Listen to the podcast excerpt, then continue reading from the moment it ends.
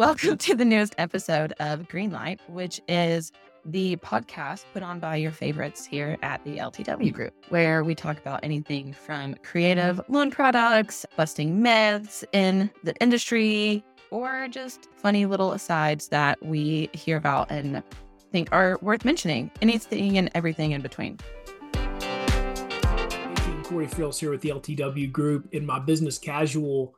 Really, it's just casual for our market update. So today is actually December 4th.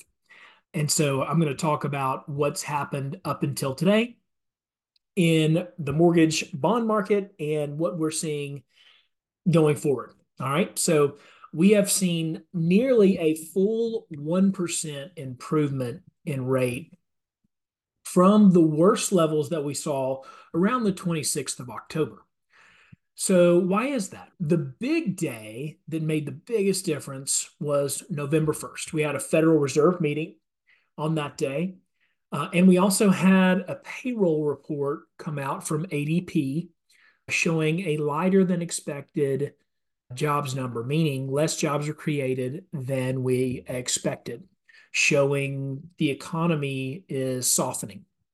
And uh, when the economy begins to show signs of weakness, that then tells the market to believe that the Federal Reserve is hopefully done hiking and that they may even start cutting rates earlier into next year than previously believed.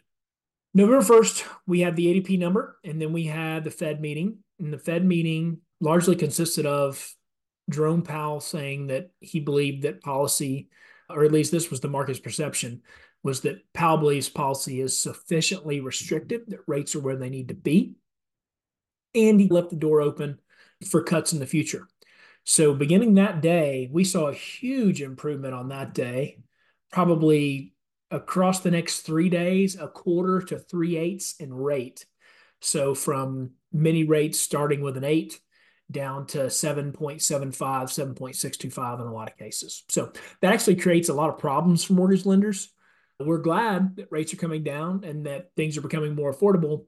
But you can imagine if clients have rates that are locked in, they want to take advantage of those lower rates. Uh, there's no way to do that other than just to lose money as a mortgage lender. However, got through it. We gave, we did our best to, to honor those requests for clients that were locked in and and proceed forward that way. So now we've seen a nice steady downtrend from that point across the month of November to now we have finally broken a very important uh, level, which is the 200 day moving average. That's a big word that may not mean a ton to most people, but think of an average of where mortgages, mortgage bonds have been over the last 200 days that number moves around, right? When you get above that number, you're at a better level than the average for the last 200 days. And we have not been above that level really since May of this year. And we didn't spend long. Early May, we were above it. We didn't spend long up above it. So we've now, we now have a couple days in a row that we've stayed second day now that we've stayed above that level and it hopefully indicates that we have seen the worst of it and that rates are now uh, going to continue their march lower, probably in a slow fashion. I don't anticipate rates to fall dramatically into the sixes, into the low sixes anytime soon, although it could happen. What we're doing is we're just trying to stay vigilant with deals that we're quoting. So the one of the challenges for us in a market where rates are going down is you quote something on one day somebody gets another quote two days later, rates are better, and they think that the next lender has a better rate.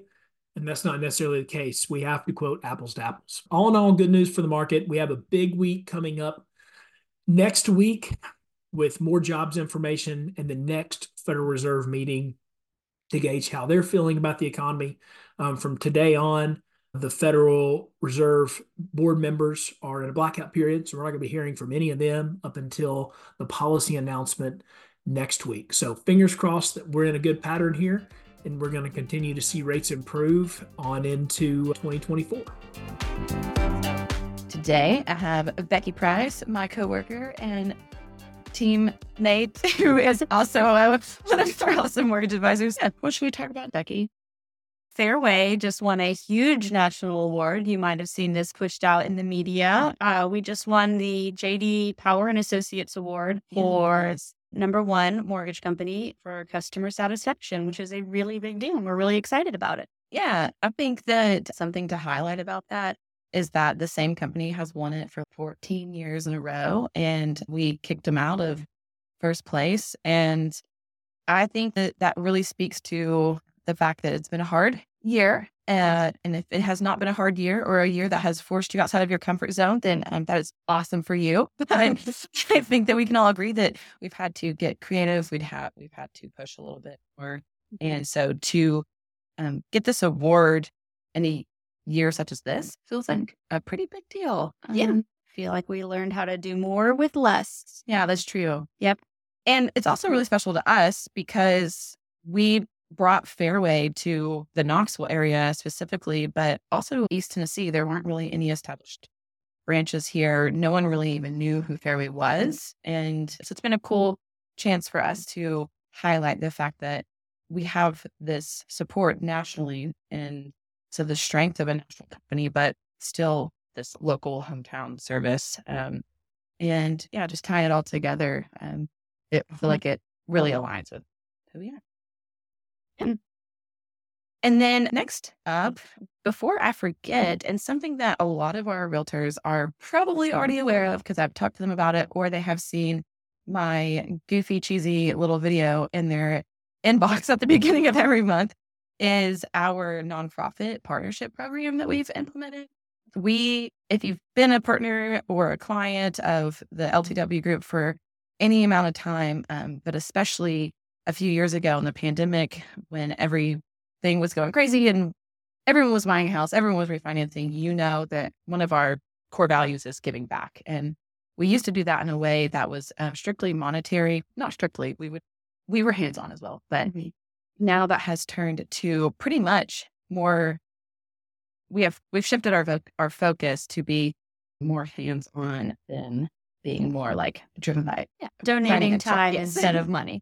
exactly. All that to say, every month we send out an email to any realtor that we had the honor to close a loan with, whether they are on the seller side or the buyer side. You get your name thrown into a hat to get your name drawn to have us help you support your favorite nonprofit. And so what we do is we rally the troops and we set everything up into place for you to become the perfect advocate to give back in whatever way that nonprofit you fit. And we're just there to be an additional in hand, essentially. If we get to close three loans with you that month, then your name gets put into the hat three times. If we've never worked with you before, and you're on the seller's side, and you're like, I don't even know who the LTW group is, Congrats. You We're now still to help your nonprofit of choice. That's just true. And you're going to, you're going to hear from us. It's a pretty cool thing that has been inspiring people when we talk about it. Because um, some people have a nonprofit that they're super stoked about. And others are like,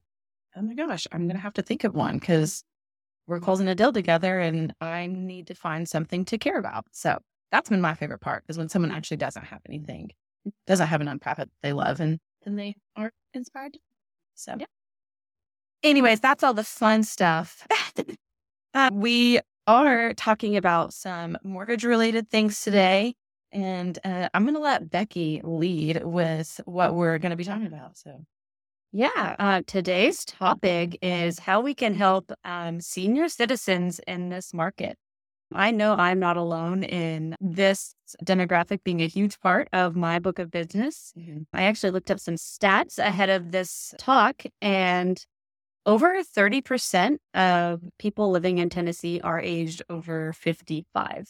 Hmm. And nationally, there was a poll done by Merrill Lynch asking about asking people over the age of 60 whether they planned to move or if they have moved since retiring. And 64% of people said that they have either moved since retiring or they plan to.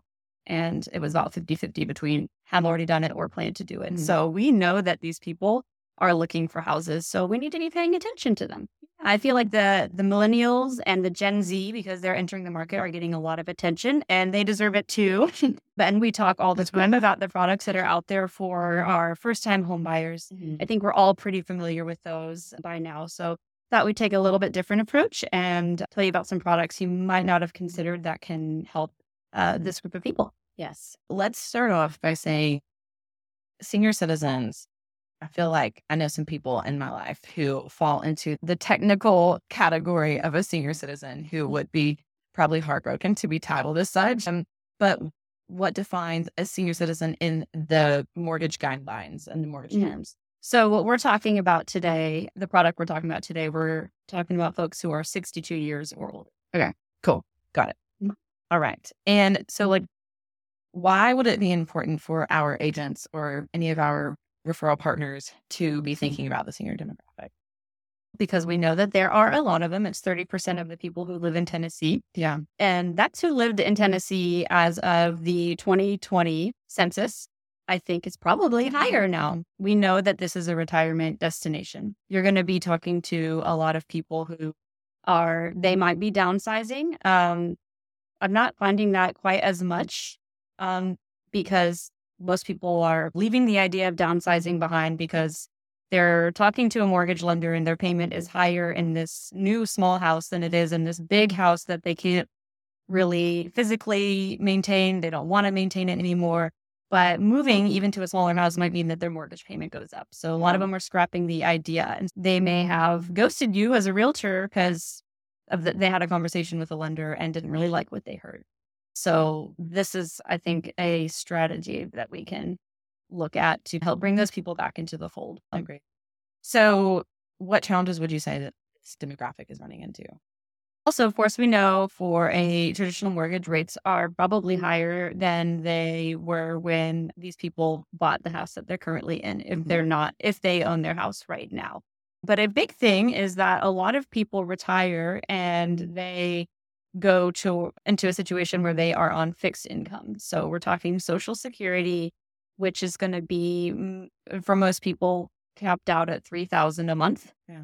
They might have hopefully there's two people receiving social security, but not always. If there's a pension or anything like that's great, but and it might have been a really livable amount of money 10 years ago, but it's not getting them very far right now. So the short answer is that their a fixed income person's income is not keeping up with inflation.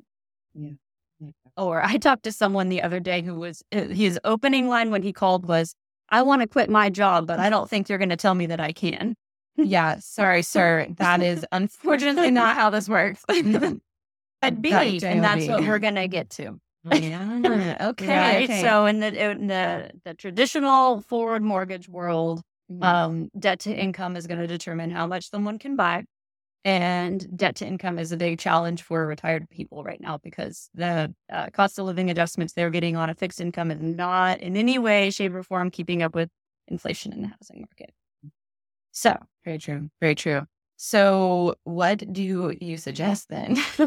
um, a lot of people are probably figuring out where I'm going with this, and please bear with me because I'm going to say some words that maybe um, some loaded terms are going to be said.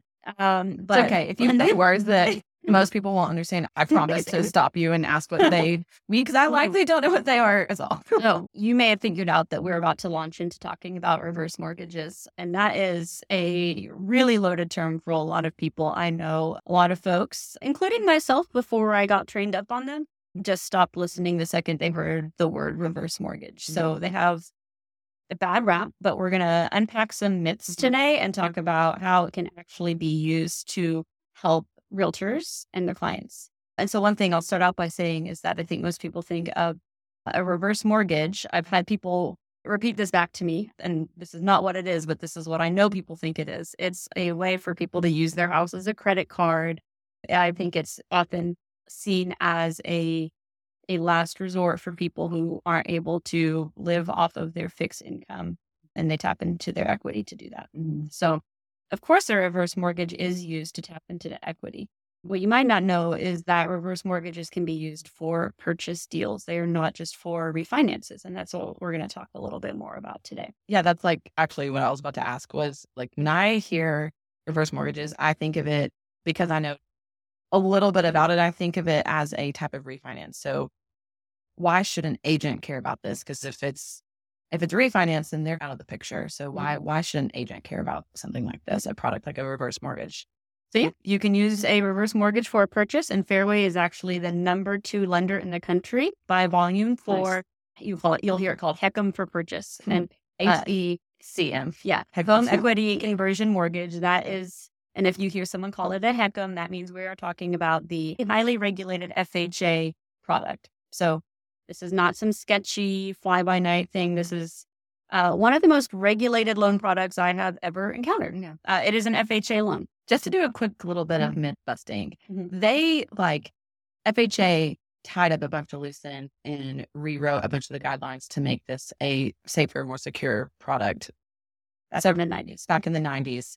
Okay, cool. Just wanted to throw yeah, that out there. You. Yes, you're welcome. Yeah, so I, I know that happened. I don't know what all those details are, but I have heard that, and we will bore them with for you with them. Yeah, today. yeah, yeah. Um, but this FHA has really doubled down on the reverse mortgage product because the writing's on the wall. We have a huge and growing amount of retirees in this country. Their retirement savings are all tied up in their homes. It's all home equity. It's $12 trillion, I think was the last estimate I read on how much home equity this group of people has. And as we know, ev- the cost of everything is going up. And so the government really saw how are these folks going to live? How can we help them attain their goal of staying in their home or having a home that uh, they're not renting? And so that's where this product comes into play. So you'll hear this when we talk about using a reverse mortgage for purchase. Again, you'll hear it called an HECM for purchase or an H4P. That's new. I did not. Yeah, H4P. Learning something new every day. Yep. And, and so this would be for your folks who are selling a home who that they have a lot of equity in and I'll start out by saying, in order to use a reverse mortgage for a purchase, they're going to need to put probably at least 50% down. Exactly how much they put down is going to be a function of how old they are. So, the older you are, the less money you need to put down, the more money you're going to have access to. And of course, what the credit score is, or I'm sorry, what the interest rate is. So, it's a big old table mm-hmm. uh, interest rate versus the youngest borrower's age. Okay. So remember, they have to be 62. Yeah. So if you have someone who wants to downsize and they've talked to a mortgage lender about doing things the old fashioned way, selling their house, or God forbid they can't have a contingency and we're trying to qualify them for two mortgage payments, but they have a fixed income, we know that's not going to work, right? This would likely be a situation where they'd be contingent on selling and they'd be able to put their net proceeds towards as a down payment, just like any other deal that you're used to working with. The difference would be that there is no mortgage payment. So they would be putting half down, the other half would be going into a reverse mortgage. And the big headline with the reverse mortgage is there is no mortgage payment. The only thing that the buyer would be obligated to pay would be their taxes, insurance, and HOA dues if they have them for the life of the loan. So this is there is no debt to income ratio. There's no minimum credit score. So think about all of the times we've talked to you about a client of yours who we couldn't approve for one of those reasons. Hmm. So you can imagine this really opens up a huge amount of deals that we're probably not going to be able to be put together. Can um, I ask a couple questions? Because I feel like maybe I need even a little bit more clarification. Sure. So let's say that Mama owns a home that is worth, we'll call it $500,000 now. And she is looking to downsize. So, so once she sells, she basically takes that equity, like the net proceeds from the sale of her home, mm-hmm. puts it into her new house, which is going to supply her new reverse mortgage, which mm-hmm. is that she's going to be getting back instead of paying into, correct? So let's say okay. this person um, owes nothing on their house, um, but the house is too big for them to maintain and it just doesn't make sense for them anymore. Like mm-hmm. the master bedroom's on the top floor, it's nowhere near their family. And so they want something more manageable. They know that they don't have or they don't have a mortgage, so they're going to get $500,000, say. And say the new mm-hmm. house they're looking for cost $400,000, but this person has no savings. Mm-hmm. So they could put their $400,000 in net proceeds into this new house. And then maybe $100,000 in cash is not enough for them to live off of anymore. She's got, again, no savings. So that might get her by for a few years. It might feel like a workable solution at the time. But I would encourage someone like this to look into a reverse mortgage because they could put, if they're buying a house for 400, they could put 200 into the house, have $200,000 left to live off of. They would still not have a mortgage payment. So there's no debt to income concerns, no cash flow concerns for this person. She just needs to be able to pay the taxes and the insurance. And then the nice thing about it, not only does she still have, does she get to retain that cash that she otherwise wouldn't have had if she had bought her new house in cash. First, more the most common way to structure a reverse mortgage is the line of credit model. She's actually going to have a line of credit that grows over time. Just off the cuff calculations, again, it's all going to be based on how old they are. But if they put $200,000 down, they would be starting out with about with a kind of a small line of credit, but it's going to grow over time at the same rate of interest that they're being charged. So while their balance does increase over time on a reverse mortgage, so does the line of credit. Mm. And so keeping up with each other on those. Yep, we can maybe throw some graphics up over time of Yeah. how this could. Yeah. But you, if you choose the line of credit model for a reverse mortgage, which most people do because it is the the lowest interest rate and it allows you the access to the most funds, she will. This client would have access to money for things like repairs on her new house, Yeah. uh, unexpected medical expenses. Of course, that's a big one for this demographic. It's freeing up their savings. It's freeing up monthly cash flow because they are not required to make any sort of monthly payment. They can, by the way, if they want to, but there's no requirement. And the only way that this person would lose their home would be if they do not pay the taxes and the insurance, Hmm. Yeah. or if they move out of it. So what Yeah. happens if I know that they're also gaining interest on the cash that they have on the equity that they put in the home, correct? Yeah, it's a line of credit Yeah, grows over time. Okay. Like, I guess my mm-hmm. question is what happens if they run out of that money? If they run out of the equity in their home, is that unlikely at that age or is that a risk? What happens at that point? this is a big part of what FHA or why we are happy FHA is involved. It's an, this product is a non-recourse loan, meaning that if the loan balance goes higher than what the home is worth, that is not a problem. The borrower gets to stay in their home unless they stop paying those taxes or their insurance. And a lot of people worry that the heirs are going to be stuck with the bill when Oh, the yeah. borrower passes away but that's not the case at all. This house, say the balance was $600,000 somehow, and it was valued at 400 when the client passed away. The heirs, if they wanted the house, could purchase it for 95% of the appraised value. Yeah, which is pretty cool. They mm-hmm. get first right to purchase. Yep. Yep. Hmm. A lot of seniors are concerned that this is a way that their heirs will not inherit a house. And I've heard a lot of financial advisors talk about this. The first question that these people should be asking is Do your kids want your house? Because mm-hmm. apparently it's less common than people think. But of course, they can inherit it and sell it and get the net proceeds. Um, so they're just going to be mm-hmm. selling it for the appraised value. That's what they turn around and do. So no problem if the uh, loan balance is higher. Yeah.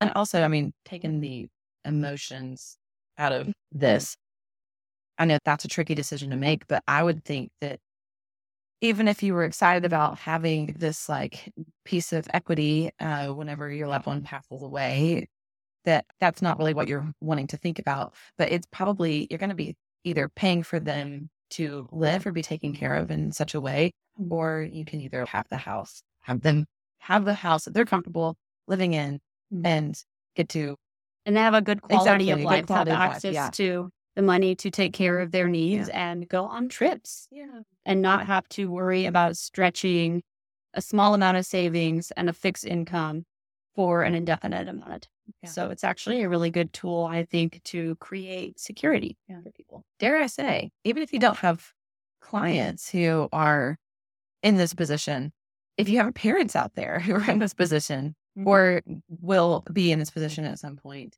and you're listening to this, I think it's a conversation to start having now Mm. because it can be a really great thing to a really great tool to prepare for and set you up for success in the long run that gets either it's either people don't know about it or it gets looked over because Yeah. of a bad reputation. So- Yeah. And so if you have clients who seem to be stuck by like the golden hand- handcuffs, like they have no mortgage, they bought their house at a price that they just can't let go of. They're like, I just can't enter this market. And I don't know how I would come up with the money to buy like that perfect house that's just down the street from my kids and my grandkids. Yeah. If they've just talked to a regular mortgage lender, they were they might have been told they could buy two hundred or three hundred thousand dollars worth of house, and it's just not what they want or what they need. So this is a way to get them into those higher price points and get them in a really secure position. So what you're saying is this program almost allows them to qualify for a little bit more than if they were to do does. the traditional sell your house, buy a new house. They qualify Mm-hmm. for more home for Absolutely, because price. there's no debt to income calculation, which is how we typically find our cap on what somebody can buy. Yeah, that's a really big deal. That's a huge deal. Um, and that's something that I actually and they're didn't going to have a payment. Yeah. That's like the thing to drive home. They're um so we know that payment is what is stopping people from moving forward. Right. Yeah. So I think we have a long way to go in overcoming a lot of the misconceptions around this product. But I think it is inevitable that we are all going to see it more Yeah. because, again, we know what the demographics are telling us about the size of our population that is 55 or older. Again, they have to be 62 to tap into this product, but I'm just thinking a little bit further down the road. Mhm.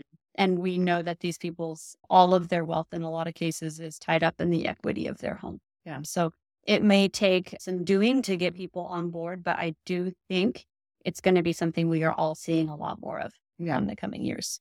Yeah. I agree. And not a lot of people, luckily, do carry this product. That's just one of the other ways we're leading the way. So again, I was yeah. say that. You Yeah. stole it right on. Fairway, again, we have really doubled down on the reverse side of things. We have a, a whole different department.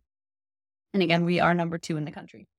Which, of course, I feel like this goes without saying. We do the traditional reverse refinance too, but um, I think this is just one more creative Mhm. solution to help give back to and add value to our realtors, to people who this can actually really benefit.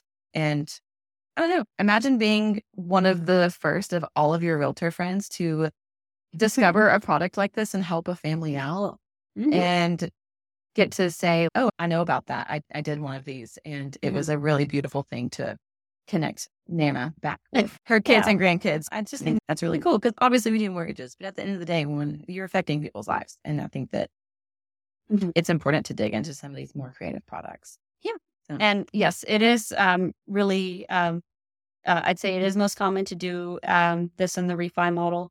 Um, I've got someone I'm working with right now who is on a fixed income. She uh, was able to sell her last house and buy this new one in cash.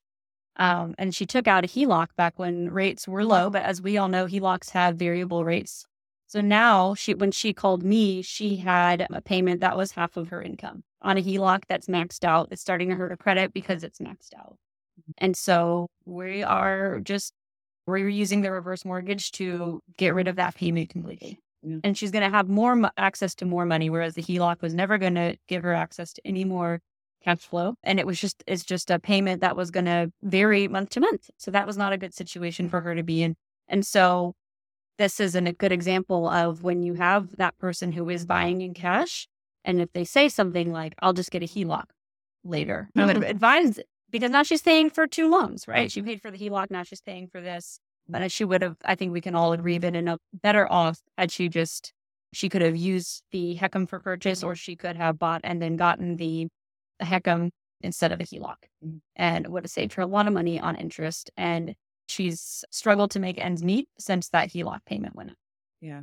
So it feels really good to get her out of that situation. Yeah. That's like a huge, that's a huge win. That's a big victory. And honestly, it's going to change your life, especially at that age too. I think that this probably goes without saying. And just like anything else, it's our only goal is, is to let you guys know that this exists, not to know everything about it. This conversation probably felt maybe a little bit in the weeds at, for, at parts at times. drinking from a fire hose. And that's not our intention at all. But I think I just want to reiterate that it's only important that you know that this exists and that you feel like you can just mention it super high level and send people to Becky or our team so that we can have that conversation with them.